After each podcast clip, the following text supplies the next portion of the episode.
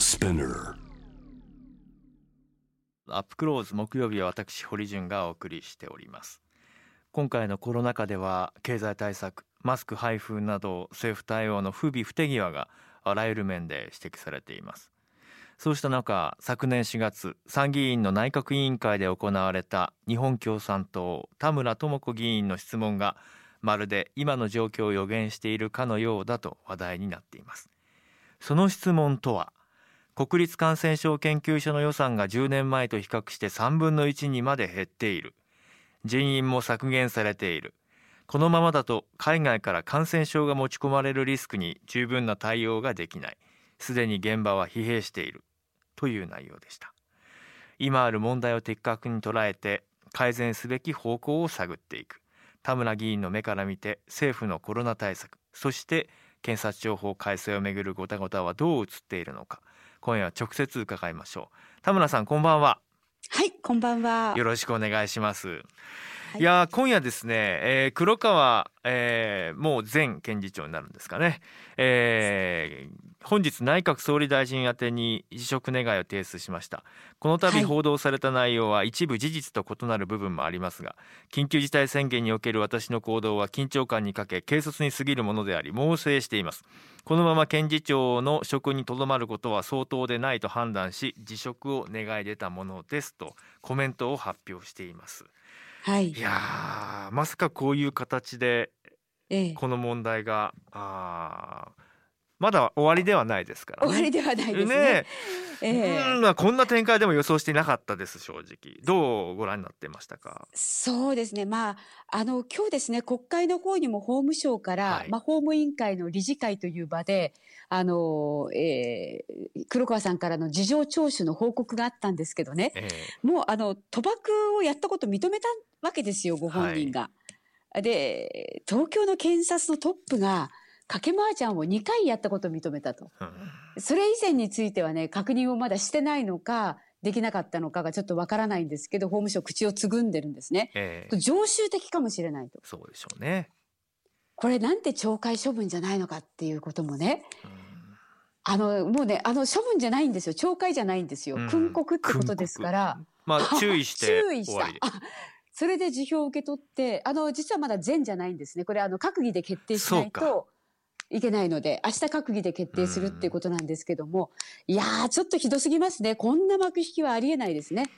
いや僕ちゃんとあの真相究明必要ですメディア関係者としてやっぱり思うのは、まあこうやってこうズブズブの関係で取材してんだなってやっぱ皆さんもう本当にがっかりされた方いらっしゃると思うんですね。いや緊張関係の中で相対峙してねやっぱりこええうコメント取ってくるんだっていうのを理想とするならばこう対局にあって密室で麻雀でいつものメンツででなんかこう車のハイヤーまで出しちゃってで、うわーしかももう賭博っていうことですから金銭も関わっていてそういう中でこう、じゃあ話を引き出すのか。でこれまあ新聞社の方も取材の中でって言ってるんですね。じゃあ取材っていうのはこれで本当に良かったんですかっていう。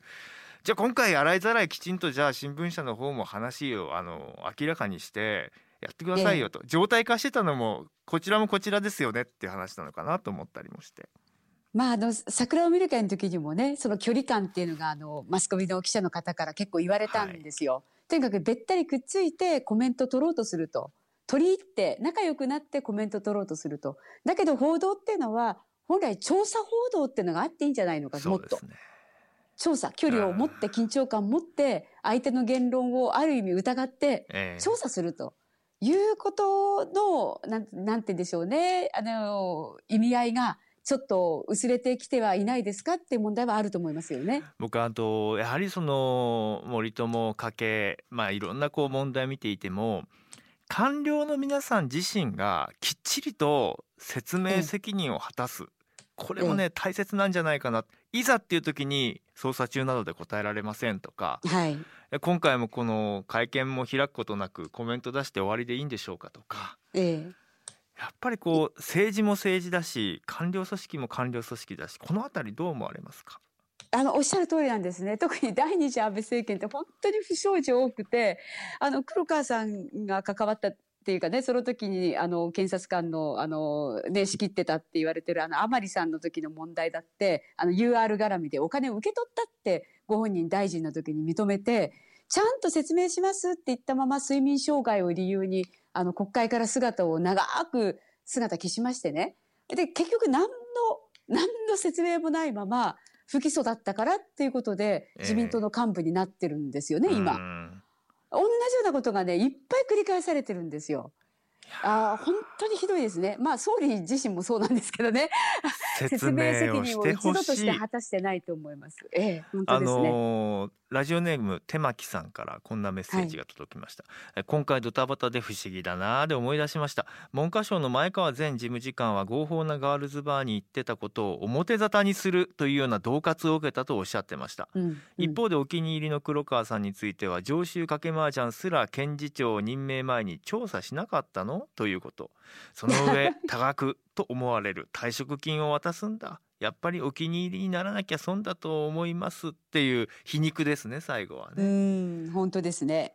いやおっしゃる通りなんですよ。だあの本当あの今回の定年延長と絡む話なんですよね。そこですよ。うんええー、要はやはりその人事権がより時の内閣に近くなると、ええ、やっぱりその内閣にまあ気に入られるようなあ、行動を取ることが将来の自分の出世につながるんだというようなそういう仕組みが出来上がってしまったりすると。そうですよね。どんなに僕も知ってます？あの、うん、本当に僕もあの大きな組織いましたけど、最初は志にあった人もやはりそういったこう組織の中にいると。ぱり出世もしたいし評価もされたいし、えー、その職に長くとどまりたいしという、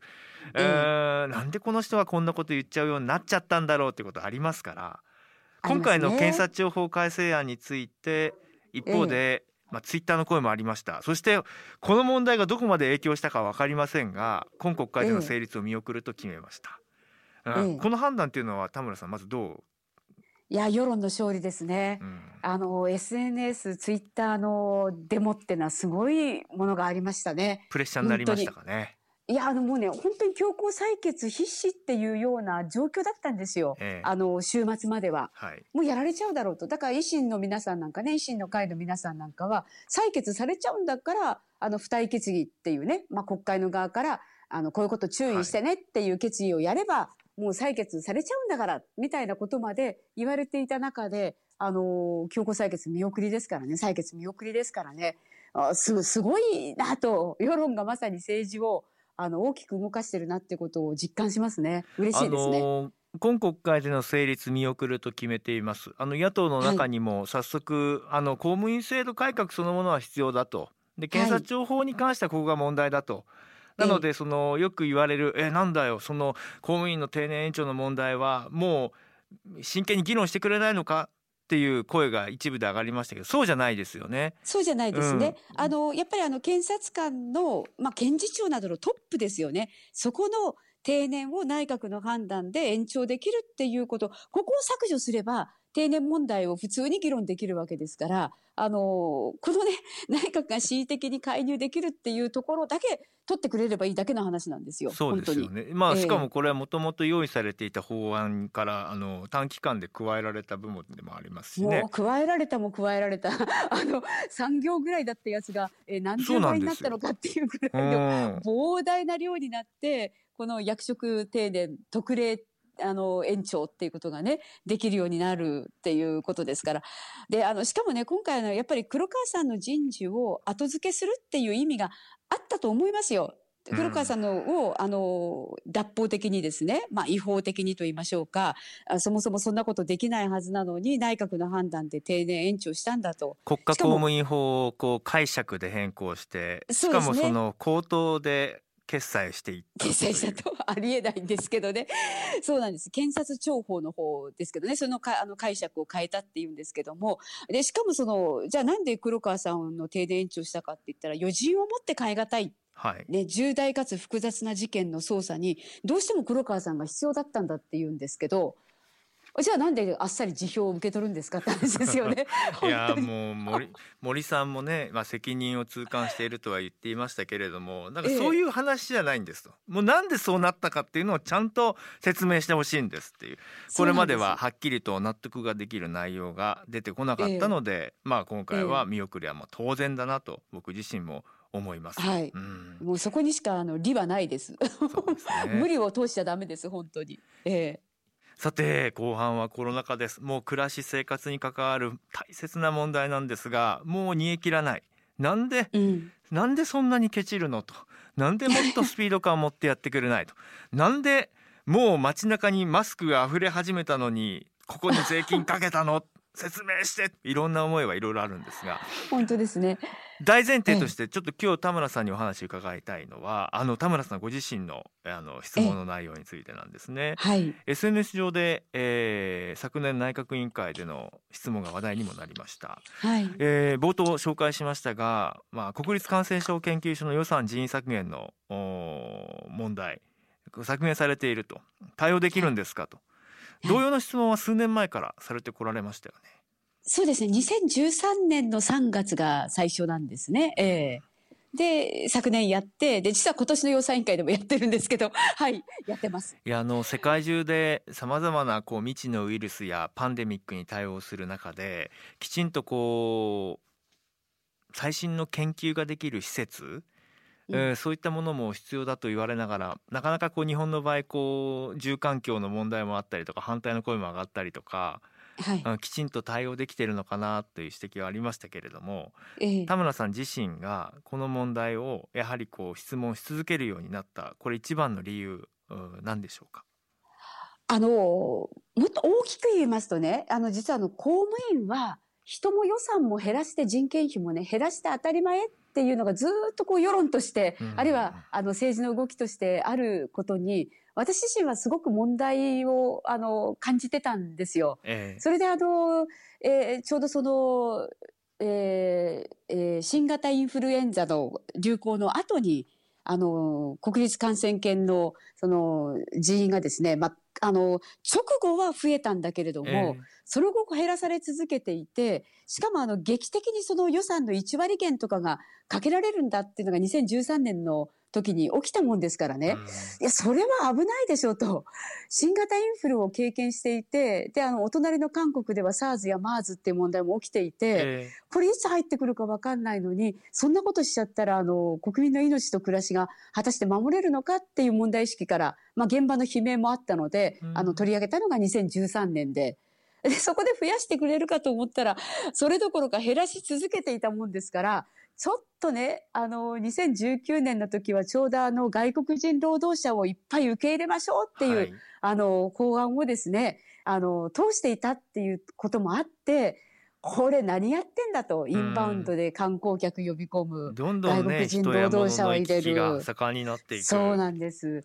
その時に、なんでその感染症対策の、あの、いわば砦ですよ。えー、もうあの、感染圏ってすごいんですね。あの、えっと、ウイルスの、ウイルスとかね、あの、寄生虫とか、その、あの、人と、あの、獣のそのウイルスがね、あの、えー、なんていうんですか、そこを行き来しちゃう問題とか、そういう研究もやってる。えー、で、それから、あの、実際に感染症が起きた時に専門家として、あの、どうやって対応するかっていうところに人も派遣する。うん、それから、あの、ワクチンの国家検定っていうのもやってるんですよ。そうなんですよね。でそこでね、人と予算を減らすなんてありえないっていうので取り上げて続けた。それの国会で質問されて、この政府の見解っていうのは、ええ、そういう危機感っていうのはきちんと認識した上での返答でしたか？いや、違いますね。なんて言うんでしょうね。だからね、国家公務員は減らすってことが先にもう大前提であって、そこからのあの、なんて、あの例外にはできないという縛りなんですよ。はあ、もう本当にね不思議ですよね。あの、うん、国民の生命や財産を守ることに対して非常にこう控えめな政権ですよね。これ財務省がいけないんですか？それとも政治家のその与党の皆さんに関心がないからなんですか？あの、これ、あの、自民党の中でね、あの、決めちゃってるんですよ。もう、国家公務員は減らすんだっていうの、減らすとかね、その効率化すればいいんだって。そうするとね、もうなんかそれが金貨玉状になっちゃうんですね。実態はこうだってどんなに言っても、その決めた方針があるから変えられないんだの一点張りになっちゃうんですよ。さすがにもう通用しないと思うんで来年どうするんですかっていうのをまた質問したいと思ってるんですけどね。結。局ねアベノミクスの成果を強調していましたが当時から、ええ実際には、あー財政再建もできなかったし、えーはい。一方でいざお金が必要な時に振る袖はないんですというような態度で今もええ。渋い対応を続けていて、はい。結局経済政策そんなに胸を張って、えー成果強調できるものじゃなかったんでしょ？総理その通りですね。言いたいでうんすね。本当にあのどこに向かって日本をあの進めているんですかっていうことがもう問われるような事態ですよね。実際にあのー今回何が足りないのかという最前線のお話もお伺いしたいんですが公衆衛生対応、経済対策、えーええそれぞれ何はできていて何が足りないのか田村さんいかがでしょう？あの公衆衛生で言いますとその今私もあの感染研とか保健所とかねそれから PCR 検査をやる人ですよ。これがね本当に人がいなくて PCR 検査も遅れっていうのは明らかだったんですよ。そうですね。だからだけどね私あの質問するときに本当に苦しいのは、え増やせって言って簡単に増やせるかっていうとそうじゃないんです専門的な知識と技能を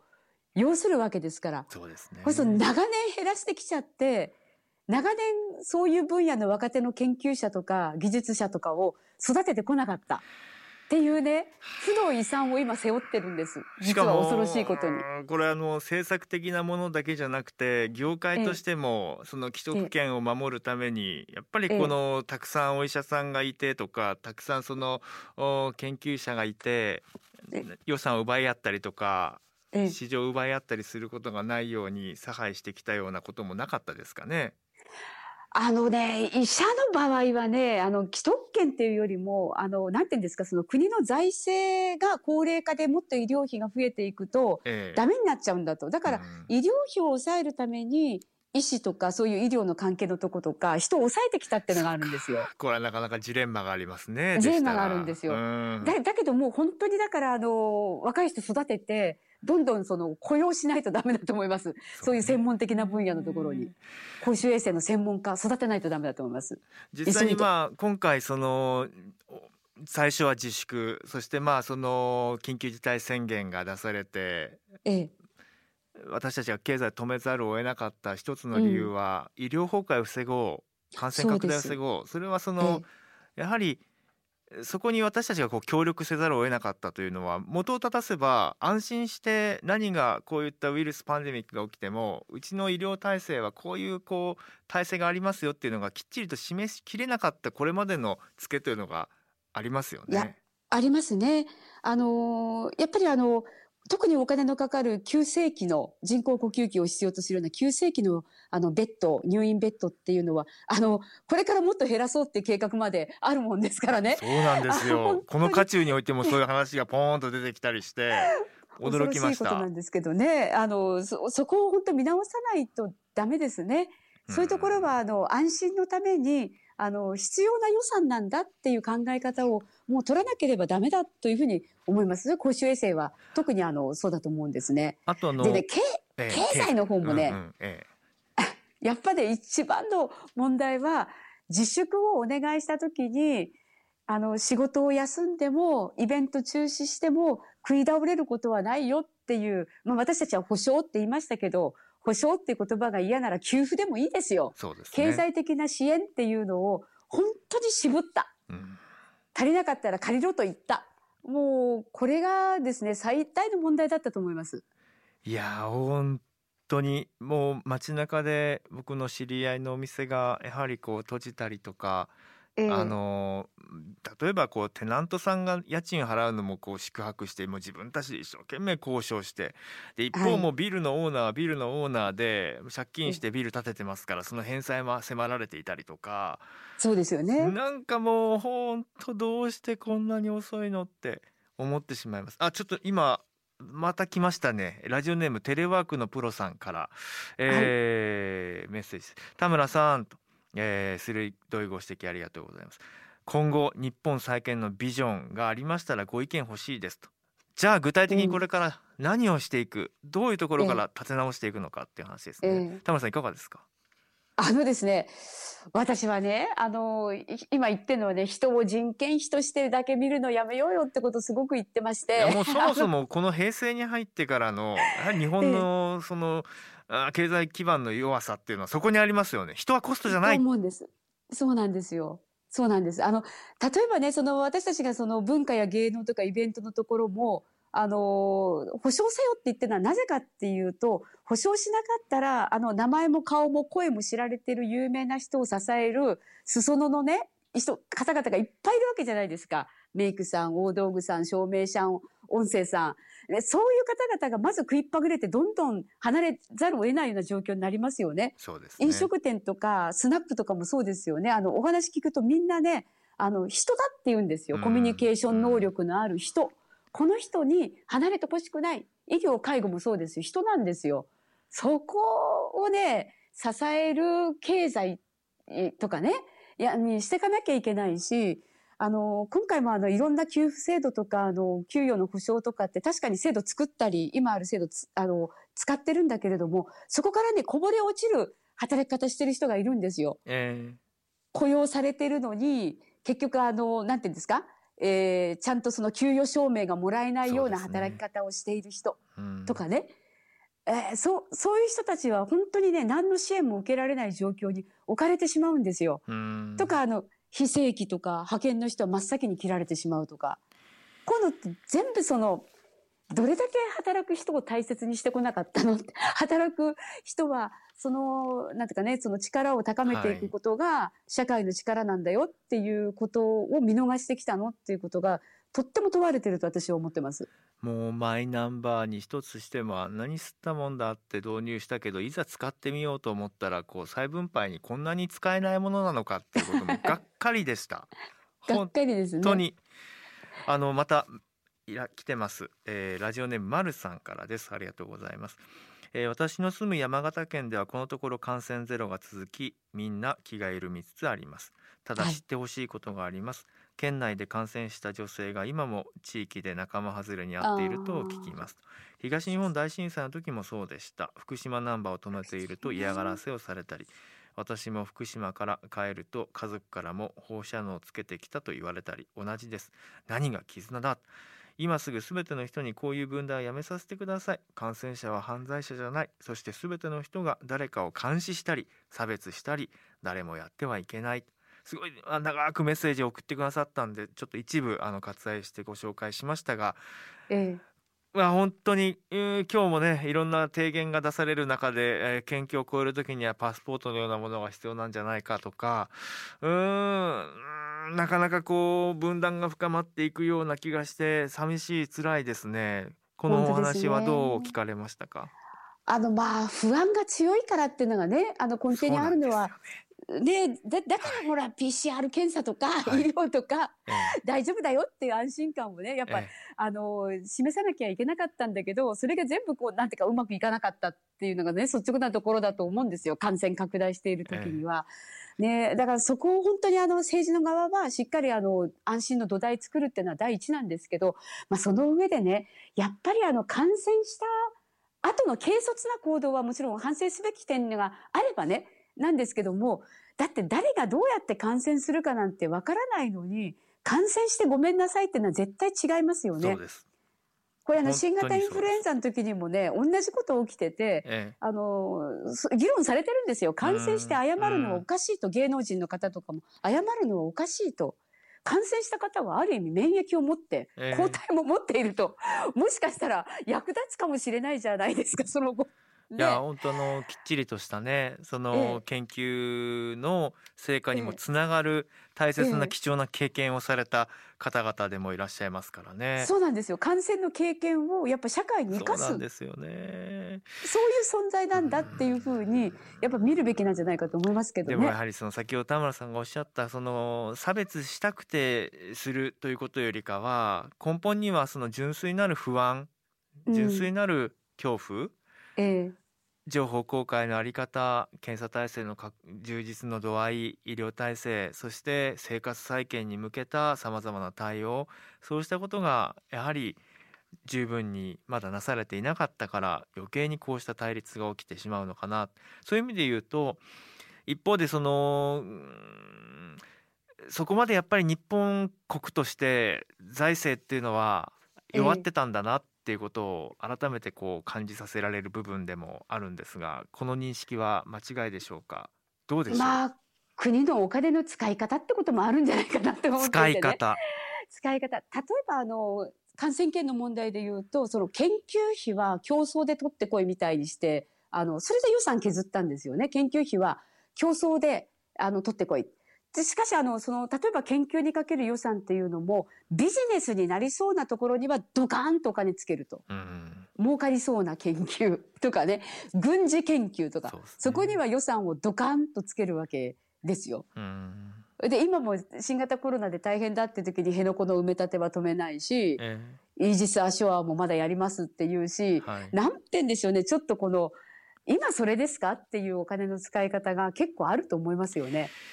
いやでもそういうところの見直しも必要じゃないかなと。本当にメディア人としては一つやはりこうこれからしっかりやらなきゃっていうのはねやっぱりこう国会の読み解きですよ。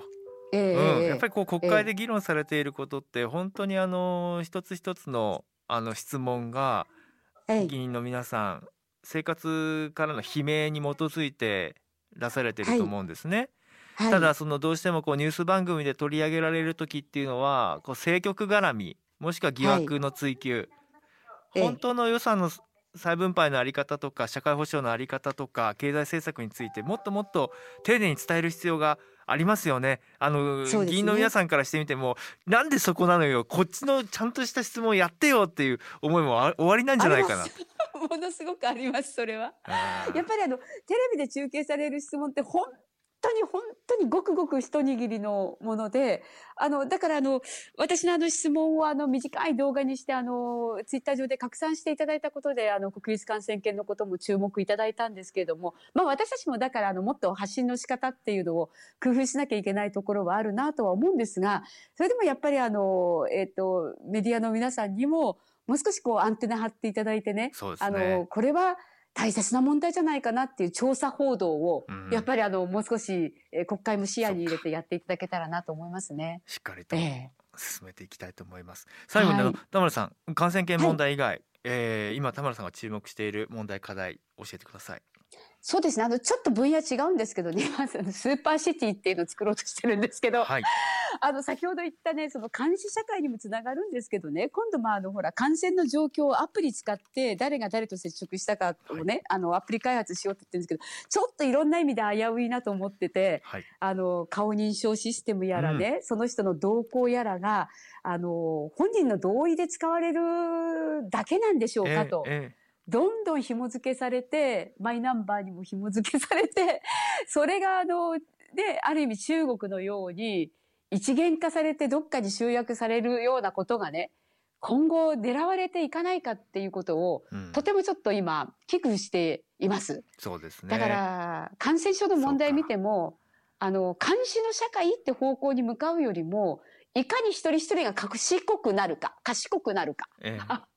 そういうことのあの道っていうのもあるんじゃないのかなって思うんですけどね。いやちょっとうんこれからもよろしくお願いします田村。はいぜひうんまた出してください。ありがとうございます。はいありがとうございます。今夜は日本共産党参議院議員田村智子さんにお話を伺いましたジャーナリストの堀潤です今日は日本共産党の田村智子さんとお話をしましたが皆さんいかがでしたか？やはりあの対談の中でも出ましたけれどもやっぱり人を人と思わないようなそうした国になってはいけないこれに尽きるんだと思います。産業構造のあり方。失業者数が、あのー出てきましたね、えー1万人という数字が出てましたが実を言うとすでにこう緊急事態宣言が出る前から非正規雇用の現場も自営業者の現場も、えーその職から離れざるを得なかった人たちが、30万人単位で出ている。ということを鑑みると、えー実際のこれからのですね影響は非常に深刻だと思います。そうした時にこう軸になるのはやはり一人一人のなりわいを守る暮らしを守る、一人一人が100人いれば100通りの幸せを追求できる社会であり続けるために何をするのかここに集約していただきたいなと思いますねラジオネームスリーティーさんから政府専門家からの各業種への新しい様式の提言には正直がっかりしています。特に舞台演劇に対して演者は全員マスク装着という提言には一瞬悪い冗談かと耳を疑いました。さすがに舞台に立つ時にはとは言ってましたけれども飲食など他の業種も含めて経済で命や心をなくす人が出てしまうのではと心配しています。このままの新しい提言では経済は確実に死にます。そして国民に安全だけではなく心の安心を与えてください。ポーズだけの解除はやめてください。という話、うん、ビジョンさん。新型コロナの影響によって私自身将来への不安が拭えず目標設定が難しい時代になっています。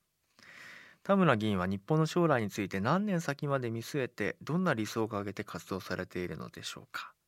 次ゲストにいらっしゃった時にぜひ聞いてみたいですね。僕自身はですねやはりあのやっぱり目の前のことを淡々とやるということに心がけています